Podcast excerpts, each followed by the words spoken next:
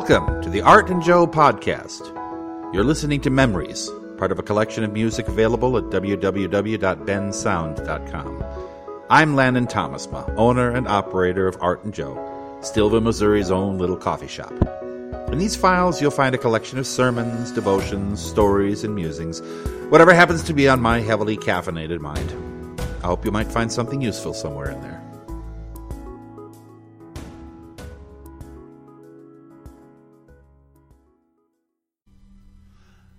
I read an article recently. Apparently, in the days following the last election, a writer had called a plumber to fix some sort of problem. The plumber was friendly, courteous, and did his work well. But the entire time he was there, the writer was gripped by an overwhelming fear of the man. The plumber didn't seem as upset by the election results as the writer had been, so the writer assumed he'd voted for the other candidate. How could he have let such evil into his home? Who knows what awful, hideous things this man might do to him? This man, whom the writer described as a perfectly nice guy and a consummate professional. Sir Roger Scruton describes that as oikophobia, or the fear of the fellow humans around you.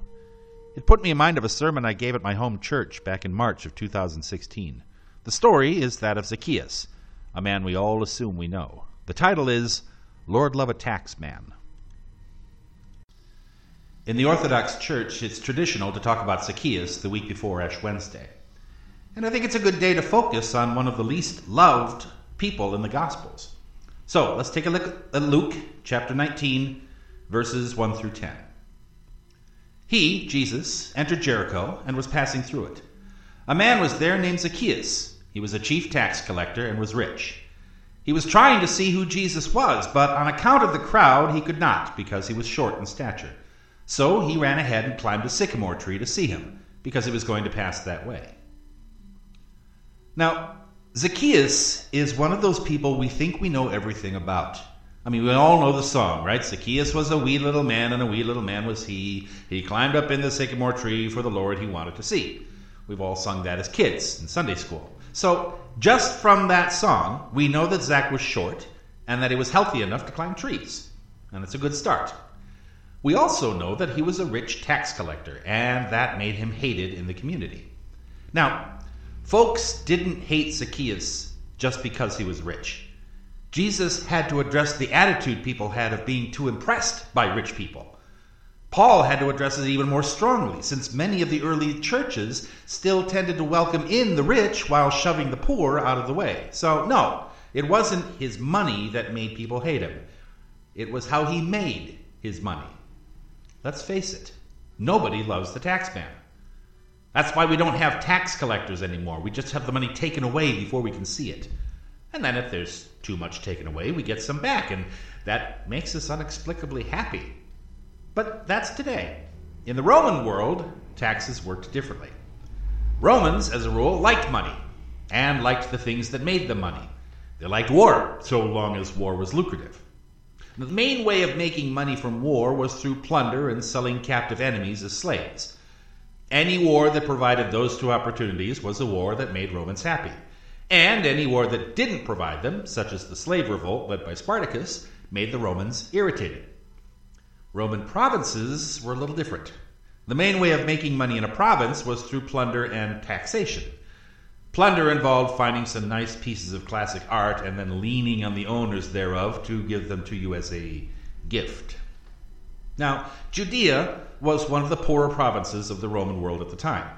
They didn't have much in the way of art because of the Jews' prohibition against graven images. And the people didn't have much to be taxed either. A lot of the wealth of the province was wrapped up in the temple. And the Romans, who put a certain emphasis on respecting foreign religions, couldn't plunder that unless there was an open rebellion to crush. Now, later on, they got their rebellion and they did plunder the temple, but at this point, the best they could do was tax an already poor people. And that made the Romans irritated. Now, Zacchaeus was the middleman in all of this. And tacking on a significant overhead to the taxes he raised for Rome had made him a rich man. Now, everybody has to sleep at night, even tax collectors. And if Zacchaeus ever had doubts about his profession, one rationale that might have helped him sleep was that the taxes he collected at least kept the Romans from being any more brutal and annoying than they already were. Still, that was a cold comfort to the people of his community. They only knew that Zacchaeus took their money, and the amount of it he got to keep made him richer than they were. So they had some valid reason to dislike Zacchaeus. But we see in Luke that Zacchaeus wanted to see Jesus. He was even willing to go to some extremes to see Jesus. Climbing trees is not something for a chief of the Bureau of Roman Tribute Collection to be seen doing, particularly in a time when everyone wore robes. Picture that for a second. Ken Bailey, in his book The Cross and the Prodigal, makes the point that a man's dignity was very important in the Middle East. It was considered a humiliating thing for a man to even hike up his robes and run. How much more demeaning is it for a man, a wealthy government official no less, to climb up into a tree like a 10 year old? But that's exactly what Zacchaeus did. Listen. When Jesus came to the place, he looked up and said to him, Zacchaeus, hurry and come down, for I must stay at your house today. So he hurried down and was happy to welcome him. All who saw it began to grumble and said, He's gone to be the guest of one who's a sinner. So Jesus spots him in that tree, and what does he say? Come down, for I must stay at your house today. Now, I have looked at 24 translations of verse 5, and you know what? Every single one of them uses the same word I must stay with you. Not I'd like to, not I want to, not how's about putting me up for the night. I must. There's no question here. God's got work to do, and it's Zacchaeus' turn. Come down. We've got stuff we have to do. And how did people react? Well, if your favorite celebrity came to town and picked out the absolute least qualified candidate to host him for the evening, how do you think you'd feel? Obviously, Jesus is making a big mistake here, and everybody knew it. But you don't just tell someone of that stature that he's pulled a boner. You have to show him how wrong he's being. You, you illustrate it. You discuss it loudly with your neighbor. We have Facebook for that now, but back then they just had to project really loudly. Now Zacchaeus does something that stands out, and it's at this point that our English translations do us a bit of disservice. Your Pew Bibles put it this way Zacchaeus stood there and said to the Lord, Look, half my possessions, Lord, I will give to the poor. And if I have defrauded anyone of anything, I will pay back four times as much. Now, the disservice is this this statement may not be in future tense. This is how the English translation of the Aramaic text puts it. Then Zacchaeus rose and said to Yeshua, Behold, my Lord, I give half my wealth to the poor, and anything that I have seized I repay fourfold to every man. You see the difference here? How you read that colors everything we know about Zacchaeus. And depending on what translation you use, you'll find it both ways. So, what difference does it make? What's the difference between I'm going to do this good thing and I'm doing this good thing right now?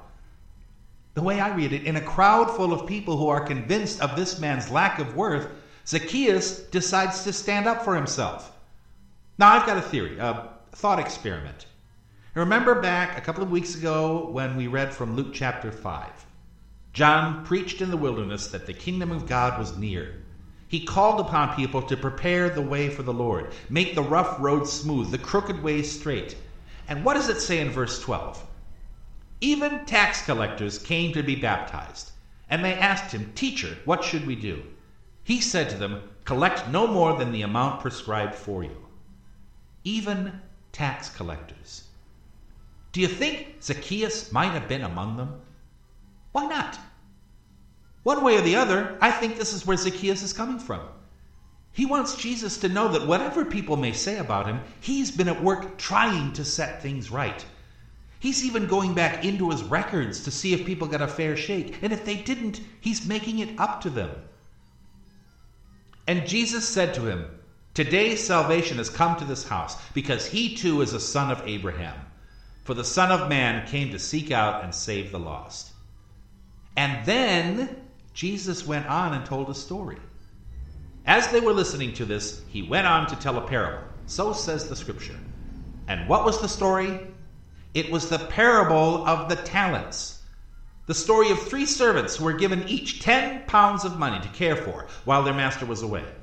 A story about two men who applied what they were given in preparation for their master's return, and one man who took what he had and hid it away. This is the story Jesus tells to a crowd who has just been caught complaining about a lost child of Abraham being found. This is the pattern we see time and again from Jesus. Wherever he was, he would take time to point out the people who were doing the work of God. You think he chose Zacchaeus at random or, or just because he saw him up in a tree? He chose him because out of all the people gathered in Jericho that day, Zacchaeus was actually doing something to prepare for the kingdom of God. Now, we judge by appearance. We see the rich and think alternately that they're wise and successful or that they're evil and greedy. We see the poor and think that they're lazy and shiftless. We hand out black hats and white hats. We look at fashion, skin color, hair or lack of hair, manners, clothes, possessions. We look at anything that we can see and use it to explain who a person is. And Jesus said to him, Today salvation has come to this house, because he also is a child of Abraham. Zacchaeus' work paid off. His investment brought fruit. He paved the way for salvation, and salvation made his way to him. For the Son of Man has come to seek and save that which was lost. Jesus came to seek out the faithful, a tax collector with faith a Roman centurion with faith, a Samaritan town with faith, lepers, sick women, cripples with faith. The Son of Man comes among those who profess faith to seek out the truly faithful. Amen.